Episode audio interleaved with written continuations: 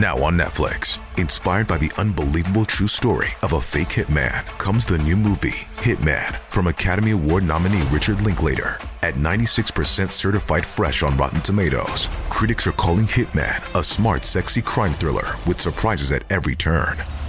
Starring Glen Powell and Adria Arjona. Hitman. Now playing on Netflix and in select theaters. Rated R.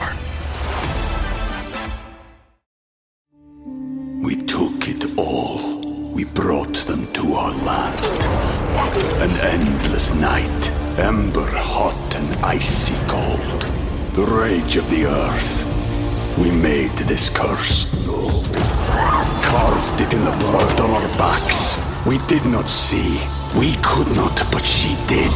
And in the end, What will I become? Senua's Saga. Hellblade 2. Play it now with Game Pass.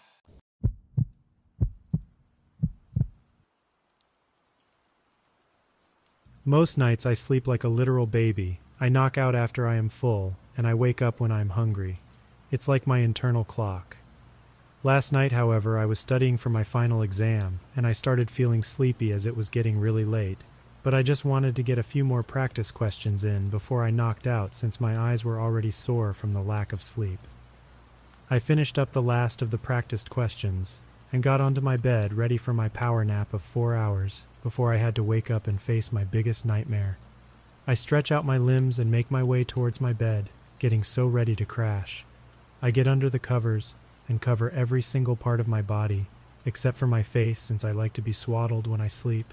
Five minutes, ten minutes, twenty minutes, forty-five minutes. I was not falling asleep no matter what.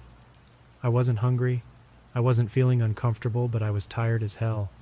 I sat up frustrated and feeling flustered from how hard I was trying to fall asleep. I looked around my studio apartment, and a sudden urge of needing some fresh air had me putting on a hoodie and sweatpants. It's literally the middle of the summer, but I was trying to make myself look buff and like a man. I hide my hair in a bun and put the hood over my head. Just to preface this, I never take walks in the nighttime. Never. I live in New York City and it's not even safe to walk around in the morning, not to mention at night.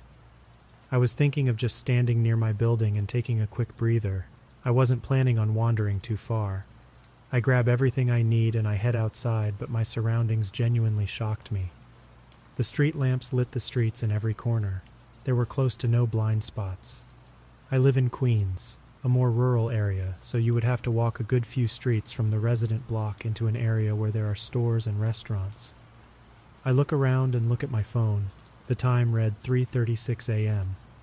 There was not a single person walking the streets, however there were still a few cars driving up and down the streets once in a while. I walked to the end of my building and suddenly remembered there was a Chinese barbecue restaurant that was open until 5 a.m. in the morning and reopens at 10 p.m. that same day. The idea of grilled chicken and beef skewers has me waddling towards the direction of the restaurant. The walk was fairly quiet, and I slowly approached one of the bigger intersections where the buses ran, and oddly I saw a person.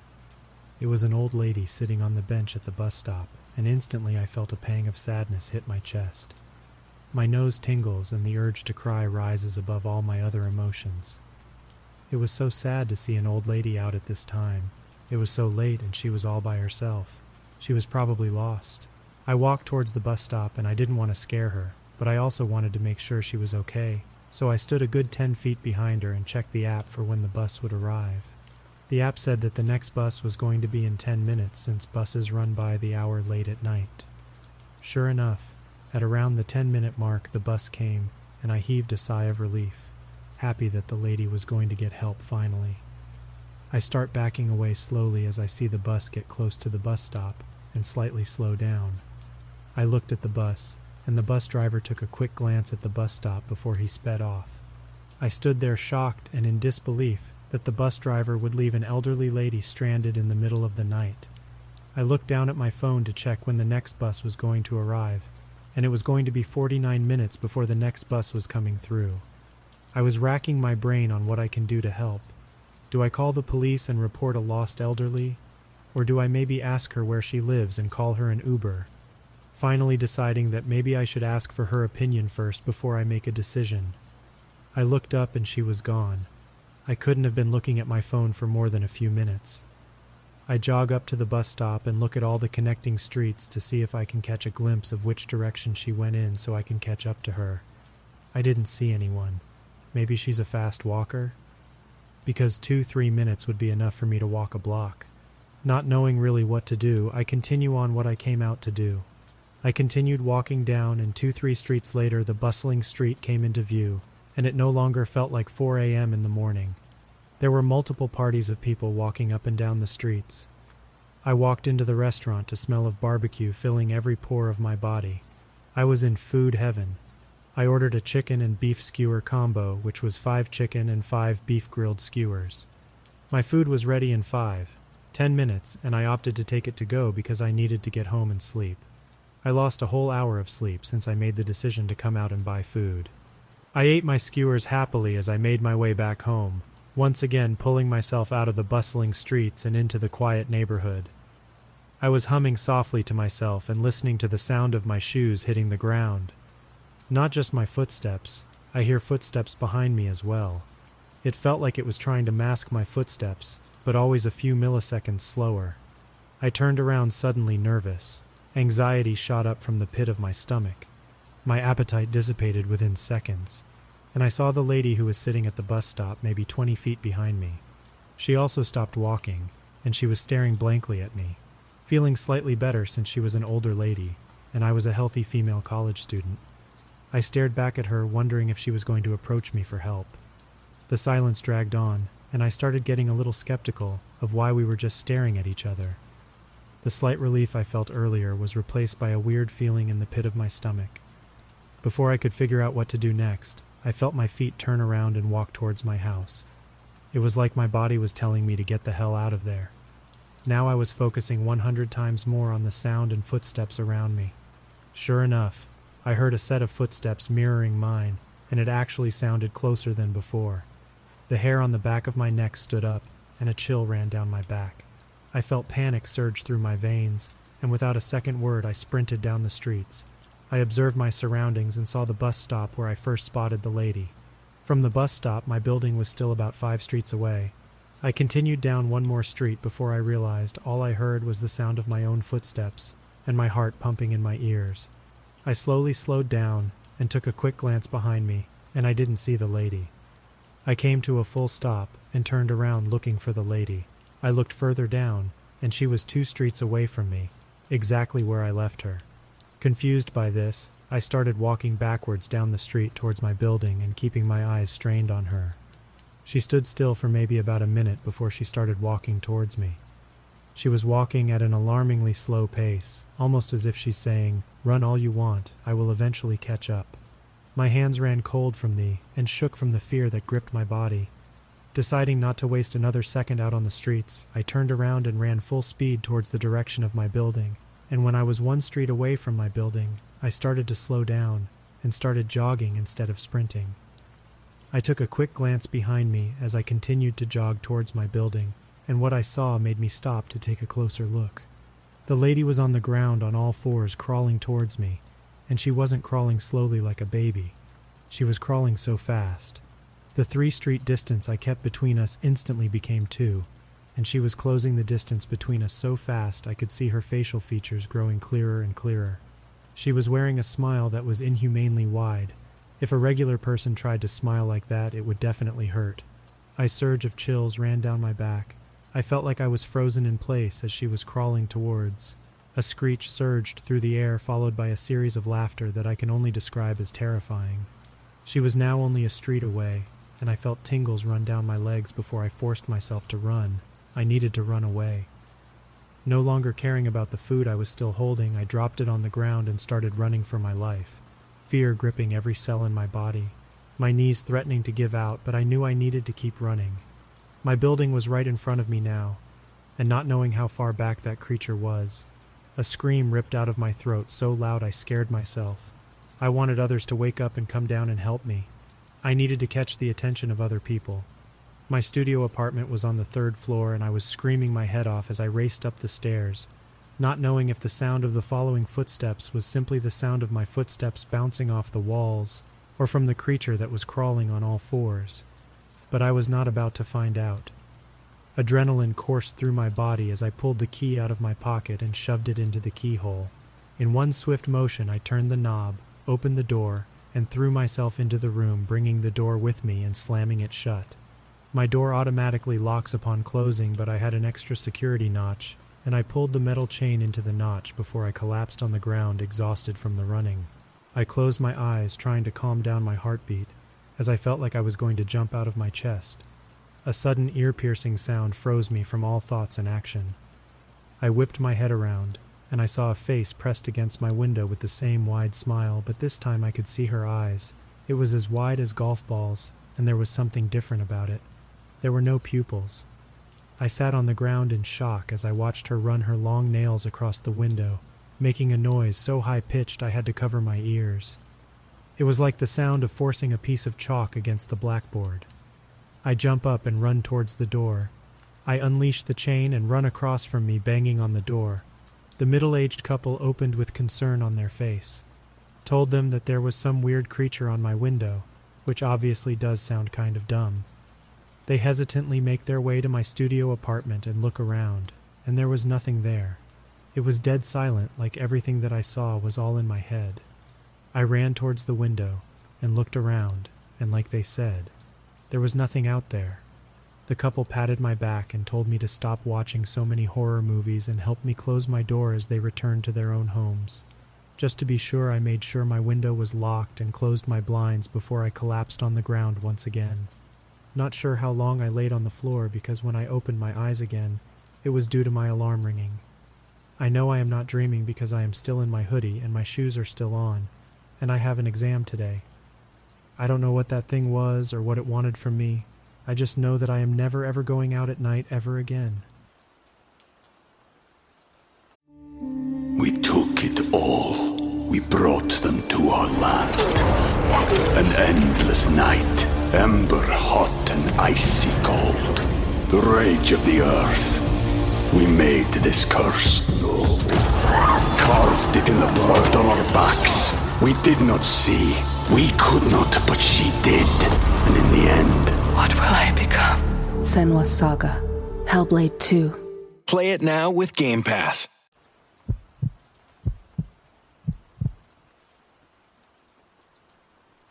My dog, Bailey, went missing a few days ago. I'd been out all day with my friend, bearing in mind I'm usually home the majority of the time due to being unable to work. So the dog is never alone, and usually, if he is, it's not for too long. I also live with my parents and brother, so a lot of the time there's at least one person in the house. Monday, I had gotten home later than usual. My parents hadn't got home from work yet, and my brother had left to stay at his girlfriend's a little after I'd left. As usual, I'd walked into the house shouting to Bailey that I was home. I walked into the kitchen to unlock his crate and let him out when my heart sank. The crate door was wide open. I didn't panic straight away. I thought maybe my brother had forgotten to put him in his crate. Although deep down I knew that the cameras and alarm would have picked up any movement. It had been about ten minutes after I got home when I realized that the back door was still open. I immediately rushed outside, looking around the garden to see if Bailey was out there. But within seconds, I realized a part of the fence was broken, and he must have somehow squeezed through it. I ended up calling my parents, and then my brother, who was adamant that he'd locked the back door and put the dog in his crate, although it wouldn't have been the first time he had forgotten to do so. I then ended up checking the cameras, that in my panic I completely forgot about. This, however, freaked me out a bit. On the camera, you could clearly see my brother putting Bailey in his crate, locking it, and then checking that all the doors and windows were closed. My heart sank. I felt violently ill. The only other way he could have got out would have been if someone broke in. The thought brought up so many questions. How did they unlock the door? How was there nothing broken? Why didn't the camera movement notification go off?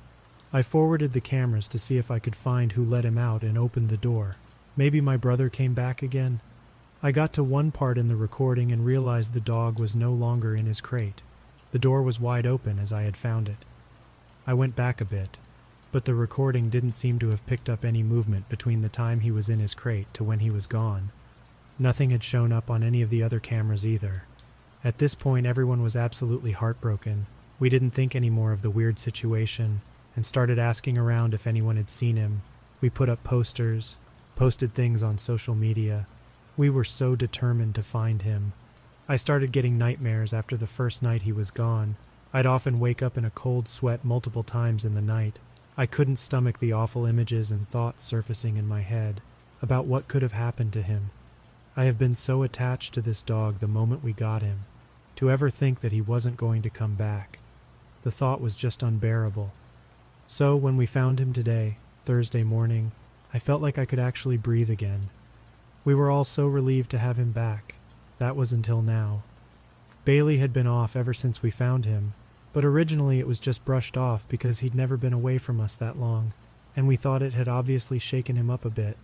My parents still keep saying that, but his eyes, they're not his eyes. They're not those cute, innocent little puppy dog eyes. They're dark and cold and empty. And I know you could just say that it was from being alone outside for days, but there's just something wrong and I know it. No one believes me. But that is not our dog. Bailey was playful and would cuddle up next to you, and you'd feel so happy and loved. But this thing acts and pretends to be Bailey, but I swear it's not. The way it stares at me, like I'm some sort of prey. When it cuddles up next to me, all I feel is cold. My anxiety feels at an all time high, like the dog, the thing right next to me, is dangerous. It looks at me like it knows. It knows I know. I've ended up staying at my friend's house for a few days. I just don't feel safe at home.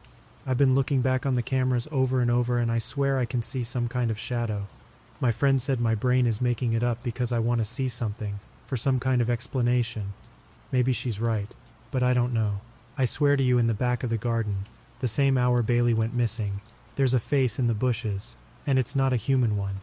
The figure is so hard to see, but it looks lanky and on all fours, and it's staring right at the camera. That figure is the same silhouette I can see on the kitchen floor on the camera after Bailey miraculously disappears. It's completely unnerving. I want to stop looking, but I can't seem to pull my face away from the screen. I don't what's going on. I just know that that dog at home, if it even is one, is not Bailey, and I have a sinking feeling it'll do anything to make sure no one else finds out that it's not.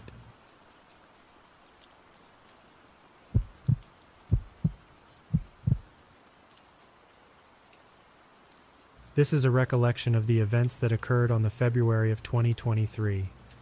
As we got out of the rented car, my dad asked me, Ready for the tracks? I replied, Of course.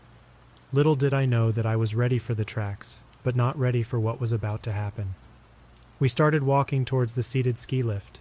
We entered the enclosure of the station for the lift, and as the seat slowly veered towards us, we sat down. I asked my dad, Which path are we going to ride on? My dad thinks for a few solid seconds, and then answers, Let's go off slope. I hesitate for a second, flashbacks in my mind reminding me of what off slope felt like back in Switzerland, and then agree with my dad. Yeah, let's go off slope, why not? We got off the lift and started thinking should we start here or go even further up? We decided to go even further up, actually, the furthest up we could go. It was that decision, the decision to go to the top of the mountain, that proved terribly wrong. We reached the highest point you can go to by lift. I put down my skis, my dad put down his snowboard, and we checked if everything was in our backpacks.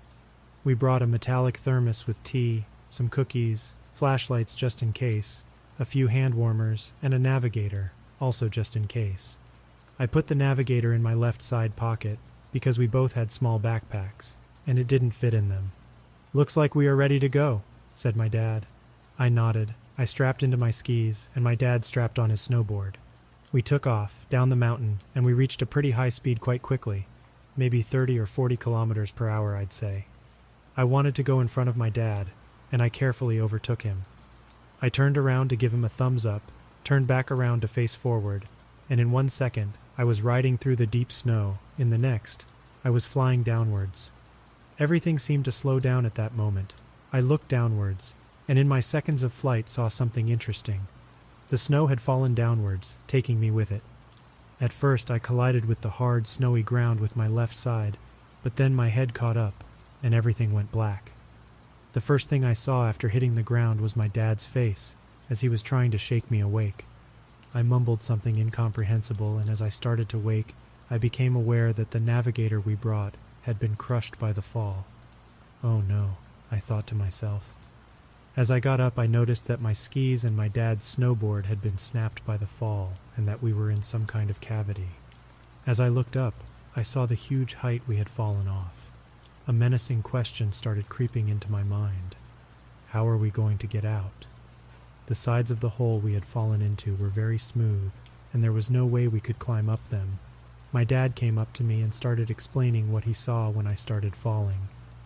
I was riding right behind you when I saw how you quickly fell down the hole. I tried to stop, but I was too fast and fell in right behind you. I didn't want to land on you, so I jumped forward a bit and landed first on my board at an angle, so it snapped under all of the weight, and I landed on my butt. As we together thought of a way out, my dad decided to knock on all sides of the supposed cave we fell into. All the knocks were the same, until one of them sounded very hollow. It was a sheet of ice on the wall, and the first idea that came to mind of what to do was to kick the ice down. The sheet cracked on the second kick and completely shattered on the fifth. As I looked inside, I saw something out of place metal structures. We were looking inside a room of some sort. The walls were white concrete and there were some kind of metallic machines. We walked in, confused, and a little creeped out. Why and when was this built? I thought to myself, was this maybe some secret laboratory? It was eerily silent, except for the occasional dripping of water.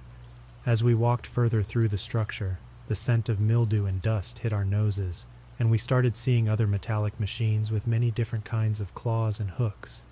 It all looked very unsettling now. The light from the hole was fading steadily, and at some point we had to pull out our flashlights when it got too dark for us to see properly. We were maybe ten or so minutes in, is when we heard the first sound, except for water droplets since we first entered the laboratory. It was the ever so faint sound of what appeared to be footsteps of some kind. I gave the signal to my father to turn off our flashlights and wait. Everything went silent for a few moments. The steps resumed after the five seconds that felt like hours because of the fear that somebody was there with us. We got the chance to listen to the footsteps closely, and they sounded off. They were offbeat and very slow. They didn't sound human. Whatever it was, it was far away, and there was no way it hurt us, so we were relatively safe. For now. As we headed further in, I took my time to look at the equipment, scattered across the rotting tables, forgotten, and seemingly hadn't been touched for 80 years. That theory proved correct when I saw a date on one of the crates which was used to transport the equipment, the crate being used in 1943. The date didn't surprise me all that much, since it all looked as old as it indicated. My dad walked over and said, 1943, that's World War II era. Austria was occupied by Nazi Germany back then. Hmm, what use did they have for this lab in 1943? Nuclear or bioweapons development? As I looked around the room, trying to spot any hints that may give away the purpose of the underground facility. My eyes stopped on many reddish brown stains, scattered across the floor and walls. I tried to convince myself that it was just a coffee accident and not what it looked like. I decided to follow the stain trail and called out to my dad to do the same. I found out where the trail led only a 10 second walk through the rooms to find the trail's start. It was a glass chamber of some sort. It has a toilet, sink, and a bed. The bed was also stained with that putrid color of brownish red. There was a spot on the glass wall where the glass was broken, and it seemed that someone, or something, had broken out of the chamber rather than in, since most of the glass shards were laying outside the enclosure. And at that moment, I knew what this lab was for. It was for experimenting on people. Since this all happened during World War II, it is a solid guess that they were experimenting on prisoners. As I was looking around the in the horror inducing chamber, when I heard the footsteps again, but this time they were louder and way faster. I realized they were getting louder and louder each second. It was heading toward us. I signaled my dad to keep very quiet.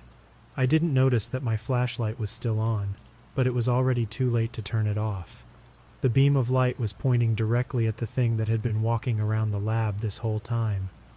I was dead silent as I turned my head to gaze at the creature, and was horrified. It was disturbingly humanoid, except its skin had turned a grayish tone and its eyes were missing. It was blind. That's it. That's why it didn't see the beam of light. This meant that if we were very silent, then we could sneak past it and into another room. We were very lucky to find a room with doors that had working locks, and we sneaked inside, and as silently as we could, closed the doors and locked the locks. We sat down on the floor, tired of the mix of adrenaline and fear. I decided to drink some tea and eat a little bit.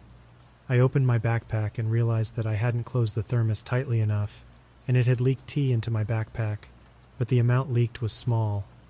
I drank the tea and ate a cookie. I finished drinking, I put the thermos on the floor.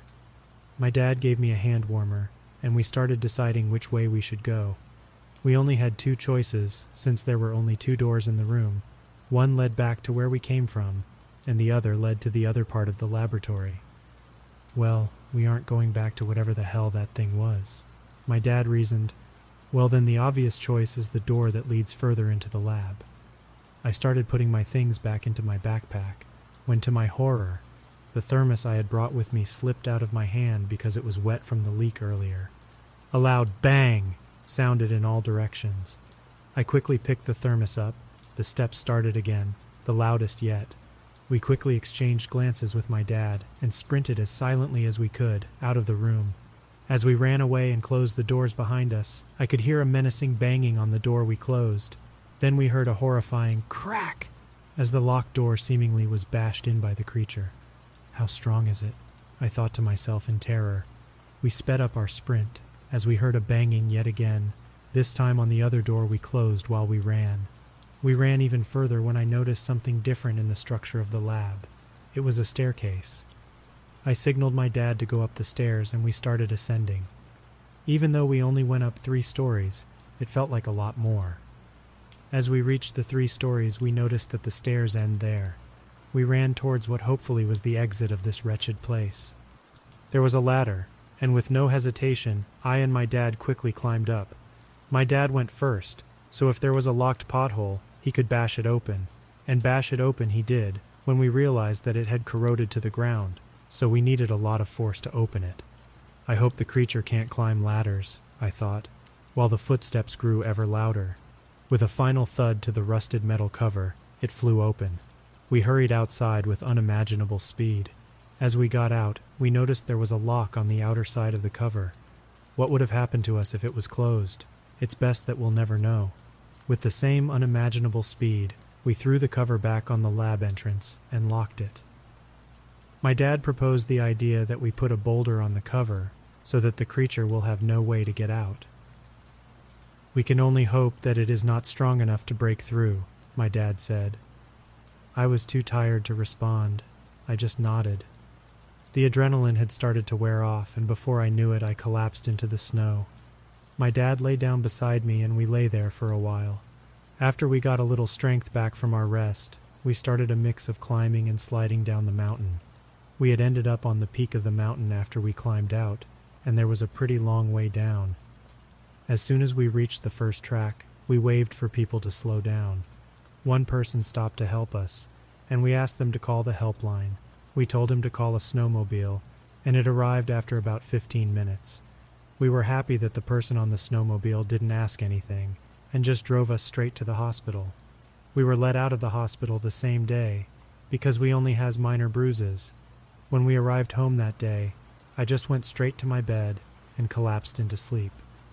The next few days were spent mostly trying to find any information about a laboratory in the Austrian mountains and found nothing, except on the fifth day of research, when I was ready to give up I found a website with what appeared to be info on the lab. It was some kind of website, and the first thing I saw when I went to see it was the big message not secure. I didn't hesitate even for one second. I immediately clicked on the button, proceed to the website. The website looked sketchy as hell, but I was very desperate for information.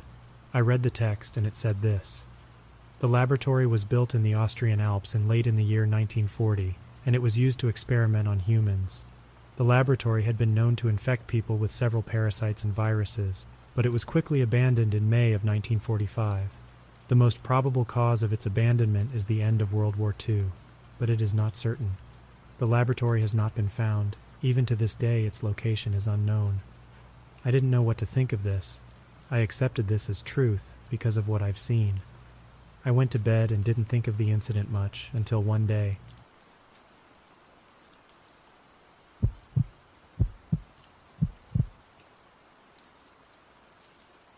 Early Monday morning, July 10th, 2023, at about 12:50 a.m. I was driving Matt's 2020 Toyota Yaris back to his house. After getting some gas and going to the local 24/7 CVS, he asked about Tower Street in Bristol. We were in Central East Providence at this point. He asked me if I had ever been there or heard of it. When I told him I had never heard of it, let alone been there, he told me about a time that he went when he was young I will paraphrase what he said. When he was younger, he went there with a group of friends. They went about halfway down the street and shut the car off, and stayed there for about 30 to 40 minutes. When they turned the car back on, there was writing in the fog on the windows. I wish this is what happened when he and I went. This is what happened when Matt and I went to the cursed road. We turn onto the road, and there was this relatively newly developed neighborhood at the top of the street so we roll through the neighborhood at a reasonable pace. Once we got to where the streetlights stop, the woods take over the road. We got to the first bend, and then we saw about 10 to 15 deer just standing there on the road. I slowly cruised past them, using the horn when necessary to scare them out of the road. At the second bend in the road, stuff got even sketchier. At this point, the trees enveloped the road completely to the point where we couldn't see the sky or moonlight anymore. We kept going until we got to the point of the road that is private, turned around, shut the car off, and waited for the lights to turn off. After about one or two minutes of complete silence and darkness, our eyes started to adjust to the darkness. I looked in the rearview mirror and saw this large, emaciated figure that was about eight feet tall. It looked like a mix of a man and a buck standing on its hind legs, walking toward us slowly. At the same time, I saw this figure in the rearview mirror. Matt saw a glowing white figure about five or six feet tall with a wispy tail cross the road quickly. It was about two car lengths in front of us. I looked down from the mirror and saw the same thing and immediately turned the car on, slammed it into drive, and floored it out of there. It didn't end there. The creature I saw in the rearview mirror started chasing us and kept up with us. At this point, I looked down at the speedometer, and we are going 120 plus miles per hour. We hit a hill and the wheels left the road surface. The view of the creature was obstructed temporarily. When the car landed back on the ground, the creature was even closer than before. This creature kept tailing us until we left the forested area and got back to the neighborhood, where I felt safe enough to slow down to an average speed. We drove back to Matt's house in utter disbelief and silence.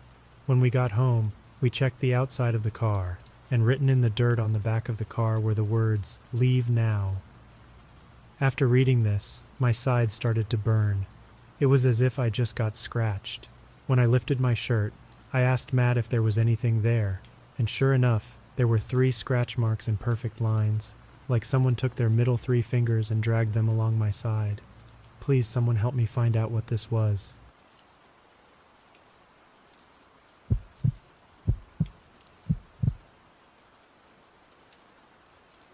My friend and I both work as nurses at the same hospital. It kind of makes the insane hours bearable. We generally don't have much time to hang out, but whenever we run into each other, we crack a joke or two, unless we really don't have time.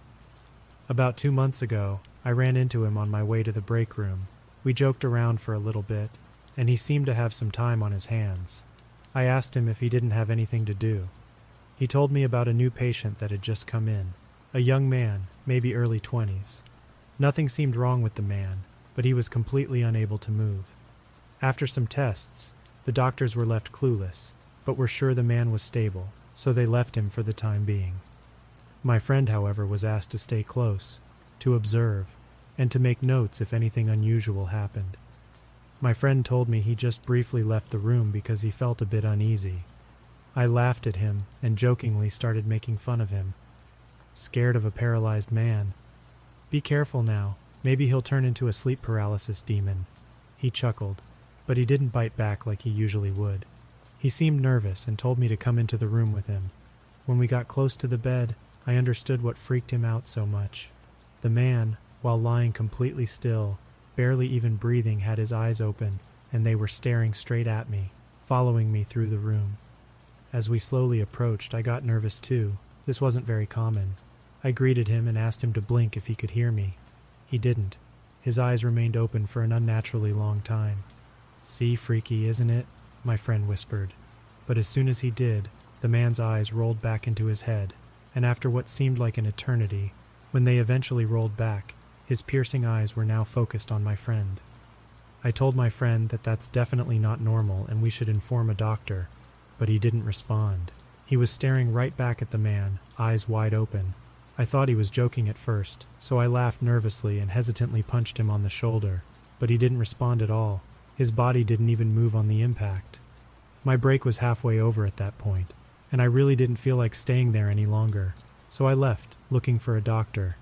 I didn't want to be embarrassed, so I didn't really tell her any details, just that there was something she should see, and that my friend was too busy making notes to leave. Luckily, she followed me, but when we got to the room, everything had changed. My friend was just sitting on a chair, notepad in hand. The room looked brighter than before somehow, and when I approached my friend, he seemed surprised to see me there. Haven't seen you in a minute, he said with a big smile. Was it last week? It had been about a week ago before I ran into him that day, but I left him in that room not even five minutes prior. I, for good reason, was very confused. When I left the room, it seemed like he was possessed by some sort of demon, but now he was completely fine, smiling, laughing like always. I asked him if he was okay, and he said that of course he was. I didn't really know how to react, so I said that my lunchtime was running out and left to get a coffee. The rest of my shift was like a normal shift, long and exhausting. I kind of managed to forget about what had happened and made myself believe that he was probably pranking me, or I had somehow imagined it. I don't sleep a lot, so it added up. I work late shifts, so when I finished, it was dark outside and the hospital was a lot quieter. Weekdays are usually not too bad less drunk idiots falling on their heads. On my way out, however, I had to go past the room with the paralyzed patient, unless I wanted to double the length of my walk. I didn't. I decided I would just quickly walk through the corridor and ignore the room. It couldn't hurt me, anyways. Right? It was dark. It's not like that never happened, but it definitely wasn't common. All I could really see was the emergency exit sign on the other side of the corridor. I pulled out my phone turned on my torch, and started walking. The room was ever approaching, but I had decided to go, so I had to commit now.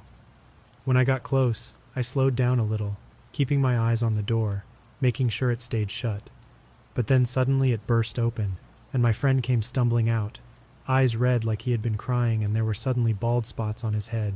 He crawled over to me and clung to my leg. Please get me out. I didn't know what to do, so yelled for help. No one came, and he kept repeating the same phrase over and over, louder every time.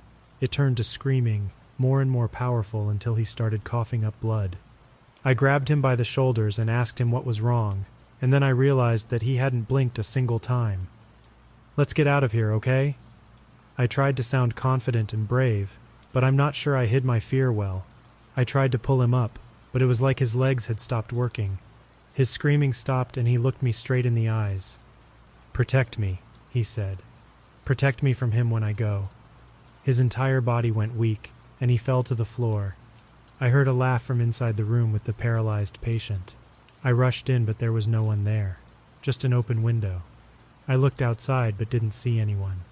My friend ended up in the same bed, completely paralyzed, but his eyes always open, staring at anyone that dares enter his room. I haven't gone to see him since the incident, and I don't wish to.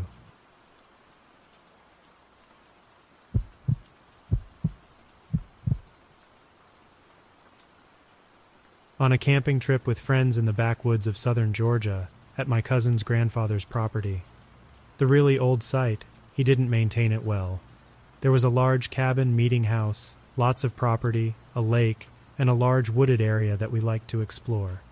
There was a river that wound through the woods, and we built huge forts along it. We camped by the shore of the lake. It was low, but on the opposite shore, a huge ridge rose with trees on either side. It reminded me of a carriage road. On our first night there, we stayed up until about one. I needed to use the bathroom, so I went to the meeting house, since we slept in tents. It was a wood paneled, ancient building full of animal heads. Dark, with few working lights. I stepped in, turned on the light, and paused. The animal heads had all positioned to be facing the door. Unnerved, I used the restroom and stepped out only to find them looking right at me, on the other side of the room from where they were looking last. I ran out, terrified, then realized I hadn't turned off the light. I looked back and was about to open the door to shut off the light when through the blinds I saw a black, menacing figure in the corner of the room. This time the heads had swiveled to face it. Then, of its own accord, the lights shut off. I ran to my tent and zipped myself up. I didn't sleep much that night. The next day we were exploring the woods and discovered two places that, unbeknownst to us, would be the most terrifying places we had ever been later that night. We had built a fort along the river earlier that day, and we were following the river up when we came across a peculiar structure. A large triangular fort like place made of what appeared to be tree roots. It was like a lean to and was covered on the sides and top like a pyramid, but one side was slightly open like an entrance. Near the structure in an opposite triangle were three very deep holes. We were careful not to step in these. Inside the structure was a triangle like object on the floor, made of what appeared to be finely whittled wood, very old, and covered in an unrecognizable hieroglyph typewriting. We chose not to disturb this, but to mark the spot and give us an observation point, we laid logs across a nearby ditch in a Vietnam style dugout and placed some large sticks with flags tied to them on top, so we could see the colors and know the spot. Then we found the ridge. The ridge started deep in the woods almost parallel to our campsite then wound to the lake and made up most of the opposite shore. We walked along it for about 15 minutes and noticed that the path was like a tree tunnel, and the fallen leaves were well trodden, the path flat, like a carriage trail. All of a sudden, we saw in the middle of the path an RV. Not just any RV, but an ancient RV from like the 60s, like a van. We walked up and inspected it. It was filled with dust, and the inside had obviously not seen daylight in years with prominent sun marks on the seats. And yet, the inside was full of large, boxed packages and files. I tugged on the handle and tried to enter to my friend's delight. The door gave way and I found a file sitting on the seat. It was very dusty, so I slapped it against the dash and the dust fell away to reveal very faded letters. The only non faded or humidified characters were the large, bold printed letters at the top. It read, Gay Site 16, anomalous behavior detected, structures common, manifestation present, keep high alert level. I noticed the boxes and pulled one over, opening the lid. It had a bunch of the finely whittled sticks, a gooey black substance in a jar, and what appeared to be an etched polished metal sphere. The note in the box read, Station unsafe. Will begin remote monitoring. The situation still undefined. No further progress. Holes still prevalent. I was very puzzled, so I pulled over another piece of paper lying on the seat. It seemed newer than the others, but still old, with a hole running along the edge, the decaying carcass of a bug lying stuck to the paper. I picked it up and read Gay Site 16, weekly instruction, inspect lake floor in direction Bravo, owner expected to arrive soon, be ready to stow equipment. Another structure has appeared 0.6 miles away from your post direction 223. End. I assumed the structures were referring to the wooden site, and that manifestation could refer either to weird occurrences or the black figure I had seen earlier. On our walk back, I and my friends felt like we were being watched, and I turned around to see a black figure dart behind a tree. We began to sprint, and I kept seeing it in my periphery. However, later that day, we were brainstorming what it might have been, and I realized that the neighbors bred black labs and that the figure I saw was probably one of his dogs chasing us. We went fishing that afternoon, and I caught a large black eel, slick and eyeless. It had large teeth and tried to snap at my fingers. I threw it back terrified, and it went back into the water. I discovered later that eels were not supposed to be living in that lake, and their appearance was unexpected. There was not a species nearby that matched what I had seen. That night we played manhunt, and I went deep into the woods and hid with a friend in the dugout we built near the structure. About 10 minutes into hiding, it's about 11:30, we saw a large black figure, about 10 feet in height, rise from the structure and start walking slowly towards our dugout. It was a low to the ground dugout with an entrance in the front and the back. We sprinted out the back entrance and towards our tents.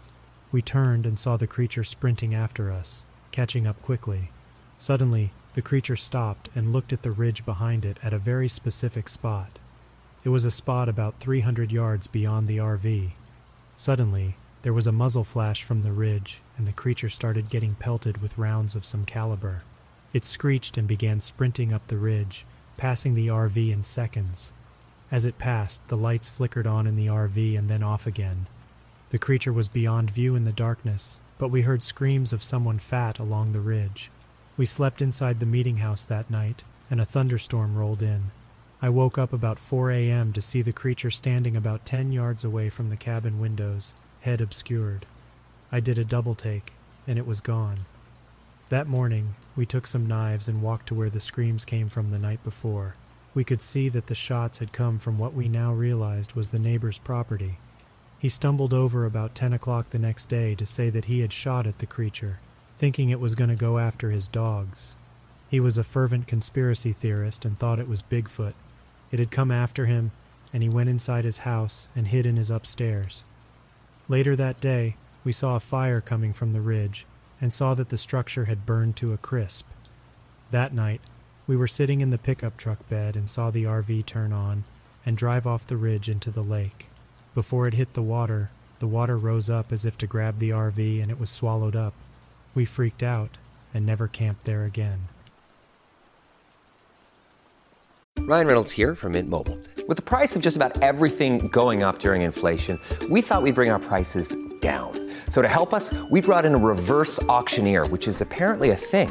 Mint Mobile unlimited premium wireless. Ready to get 30, 30, bit to get 30, bit to get 20, 20, 20, bit to get 20, 20, bit to get 15, 15, 15, 15 just 15 bucks a month. So, Give it a try at mintmobile.com/switch. slash $45 upfront for three months plus taxes and fees. Promo rate for new customers for limited time. Unlimited more than 40 gigabytes per month. Slows. Full terms at mintmobile.com.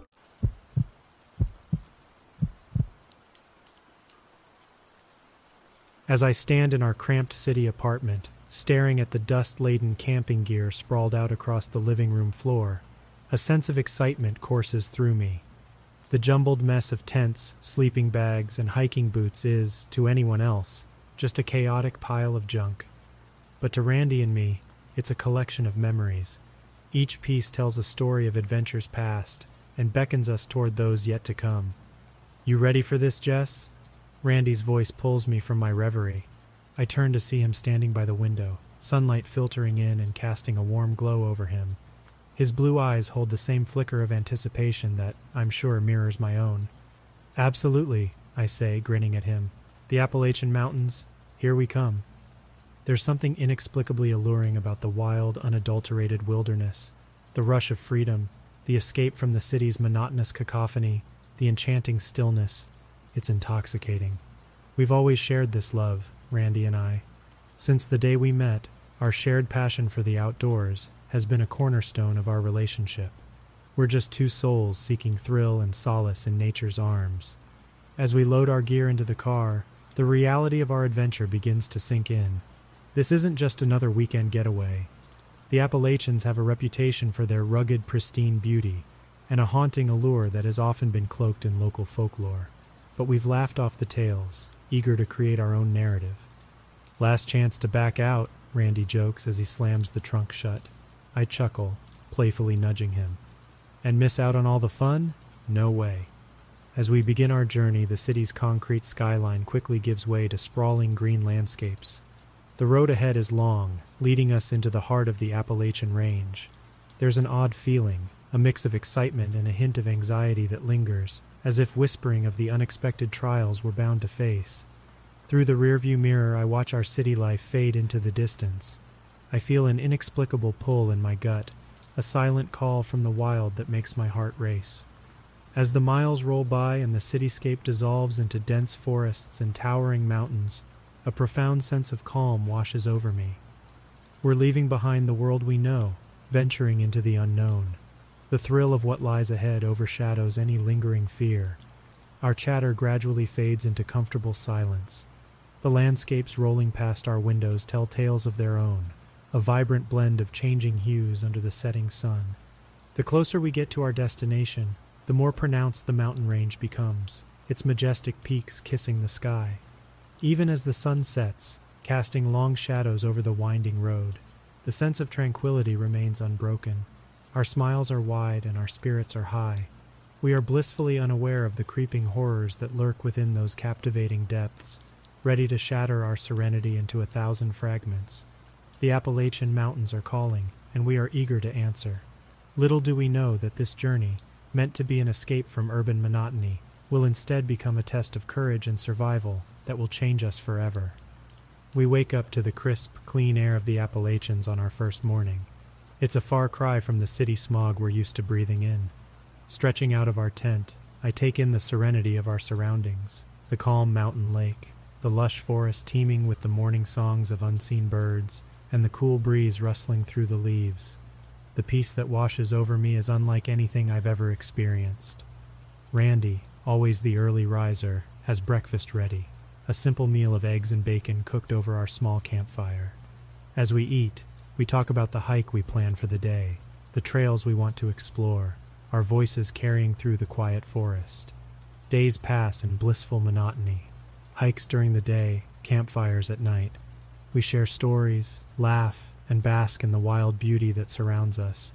But slowly, subtly, things start to change. One night, as we settle in our tent, a whisper of a breeze brushes past us, carrying what sounds like distant, indistinct chatter. We brush it off as the wind playing with the leaves, or maybe a distant stream. But then we hear it again, the murmuring, almost as if the wind itself is speaking.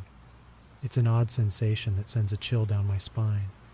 We start noticing other things, too, like the sudden drops in temperature that make our campfire flicker and die, replaced by an unsettling cold that wraps itself around us or the shadows that seem to move at the corner of our eyes, disappearing when we turn to look directly at them. The worst, though, is the feeling of being watched. It's a constant, nagging sensation that raises the hairs on the back of our necks, turning our peaceful retreat into a place of uneasy vigilance. Probably just some wildlife, Randy says, trying to laugh off our fears, but I can see the worry etching lines into his usually calm face. Our laughter becomes less frequent, our conversations more hushed, as if we are intruding upon something sacred, something we aren't supposed to disturb. Despite our growing unease, we decide to stay, attributing our fears to our urban minds unaccustomed to the true wilderness. We rationalize the strange happenings, put on brave faces, and continue our exploration of the Appalachian Range. But every rustle of leaves, every creaking branch, sends us into heightened alertness. As time passes, our once peaceful campsite starts feeling more like a prison, hemmed in by invisible watchers and whispers that can't be traced to any source. The beauty of the Appalachians is still present, but now it's overshadowed by an undercurrent of fear that taints every sight, every sound. Our days of carefree exploration are replaced by nights of restless sleep, punctuated by disturbing dreams and the eerie nocturnal sounds of the forest. We clutch each other tighter seeking comfort in the shared terror that something is out there, lurking just beyond our sight.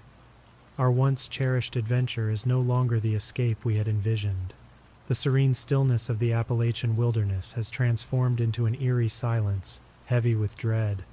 We try to dismiss our fears, to laugh off the strangeness as mere tricks of our minds. But as we burrow deeper into our sleeping bags, the cold reality sinks in. We are not alone in this vast, untamed wilderness and whatever shares our space, it's watching us. Feeling hemmed in by the unseen watchers of our campsite, we decide to take a longer hike, hoping to find some respite and movement, in the distraction of exploring. We pack our gear and set off into the heart of the forest. The farther we trek, the more overwhelming the presence of the mountains becomes, a massive living entity, both alluring and intimidating. It's during this hike that we stumble upon the old cabin, tucked away in a dense copse of trees. It's a worn down, lonely structure, its wooden planks weathered by time and elements. Moss and vines crawl up its walls, nature slowly reclaiming what was once its own. There's an eerie stillness around it, a heavy air of forgotten tales. Curiosity piqued, we venture closer. Randy pushes open the creaking door, revealing an interior as abandoned as the outside suggested. Dusty furniture, a moth eaten rug, a fireplace filled with long extinguished ashes. Yet, despite its derelict appearance, it feels like we're trespassing, stepping into a place where we don't belong. In the corner, we find a box filled with old journals. The faded pages tell stories of a time long past, of the people who once lived here, of harsh winters and fruitful summers. But the more we read, the more we uncover unsettling tales of a sinister being that's part of the local folklore. A skinwalker, the journals call it. A creature capable of changing its form, taking on the guise of any creature it wishes, even humans. As I read the detailed accounts of its shape shifting abilities, its talent for mimicry, a cold shiver runs down my spine. The eerie accounts match too closely with our own experiences in the campsite. We share a look, a mutual understanding passing between us. The whispers in the wind, the moving shadows, the chilling sensation of being watched. All signs point to the presence of this creature from the local lore.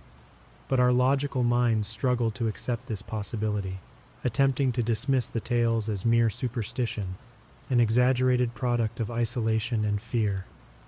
As we exit the cabin, the dusk setting in, we find ourselves enveloped in an oppressive silence, the forest holding its breath. We make our way back to our campsite, the forest looming around us, an unspoken fear gnawing at our insides. That night, huddled in our tent, we discuss the legend of the skinwalker.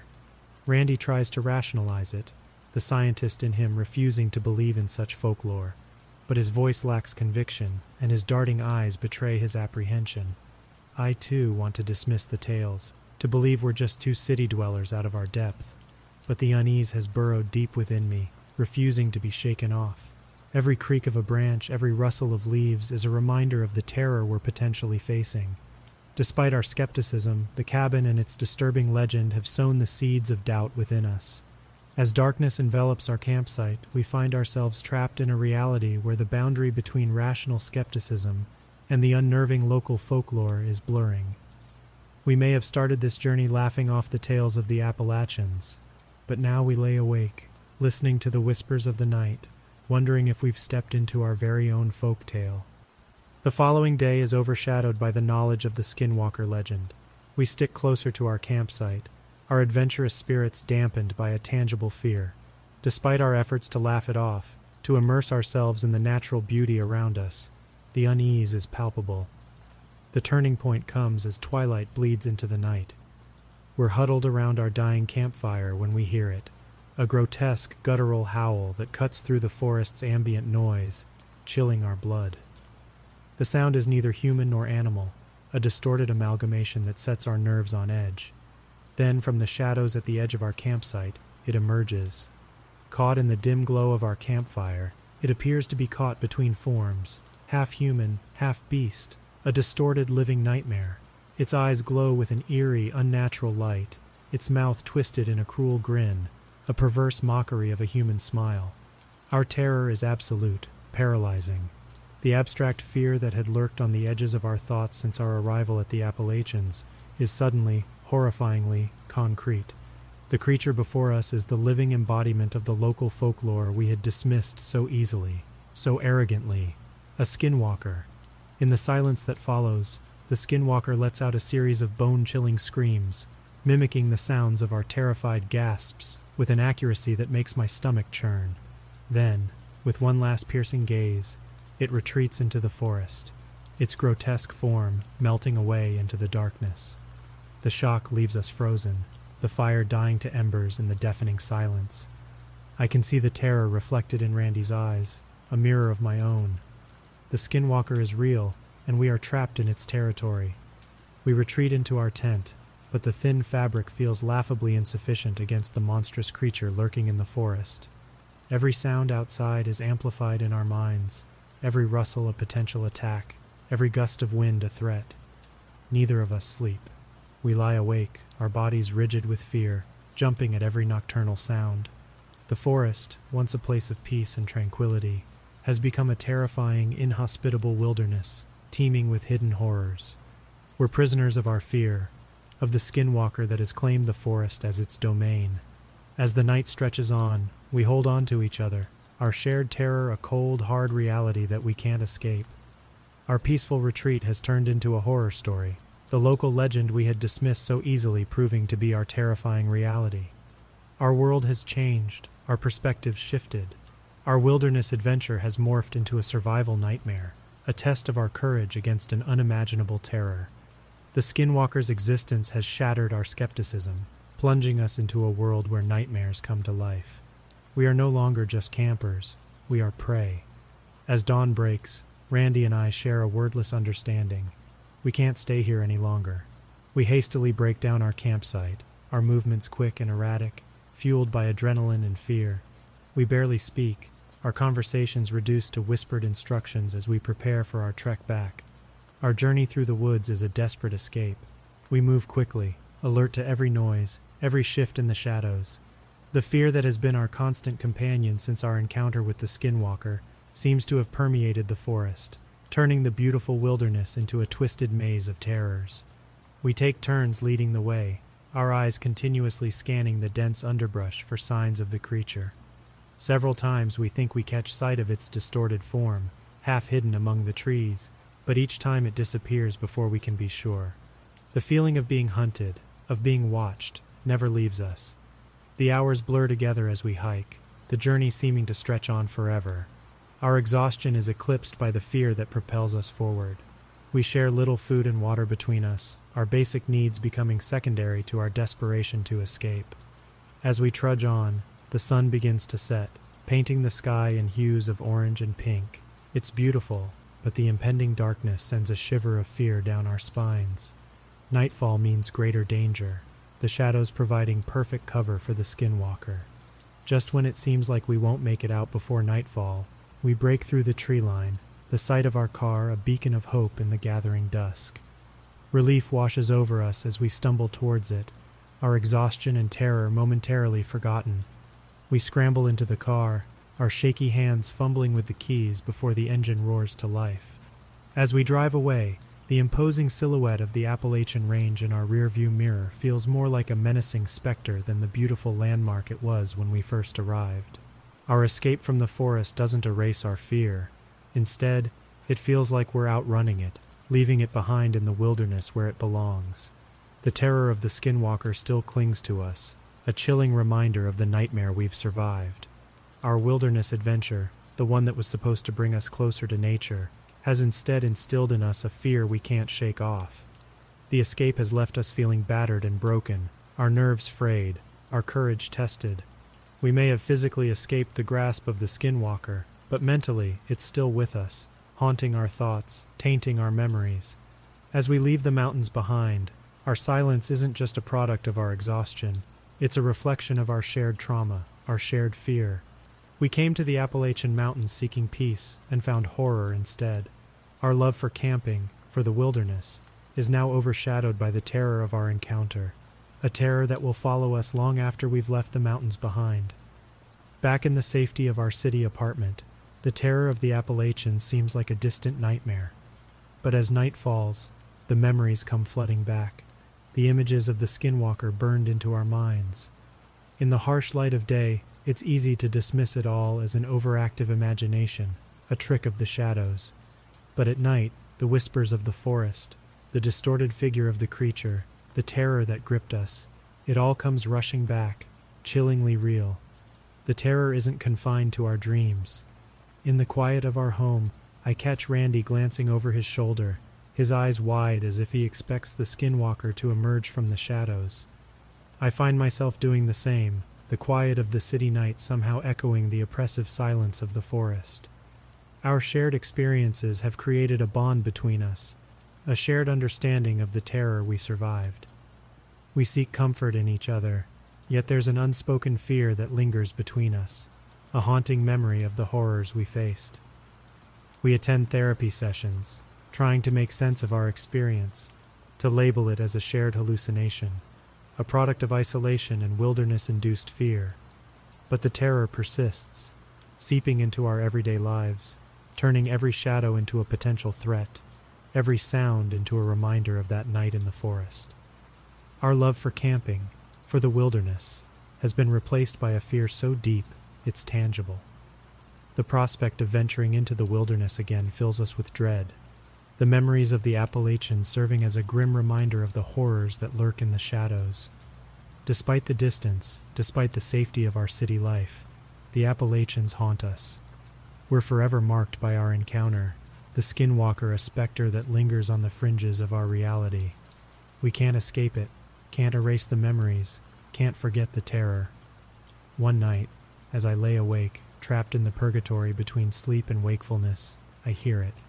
A sound outside our window, a distorted guttural howl that sends a jolt of fear through me. I turn to Randy, who's wide awake, his eyes mirroring my own terror. The sound echoes through the silent city night, a haunting reminder of our encounter. We hold each other close, our hearts pounding, the chilling reminder of the skinwalker filling the room. The nightmare isn't over. It's followed us home, turning our haven into another forest, another hunting ground. We're still prey, our home just another campsite. The sound fades away, but the fear remains, a constant reminder of the horror that's now part of our reality. As dawn breaks, we're left with a chilling realization. We escaped the forest and outran the skinwalker, but we didn't leave the terror behind. It followed us, embedding itself in our lives, transforming our reality into a waking nightmare. The skinwalker isn't just a creature in the forest, it's a terror that's become a part of us, a haunting memory that's crossed the boundary into our reality. Our story didn't end with our escape, it was just the beginning.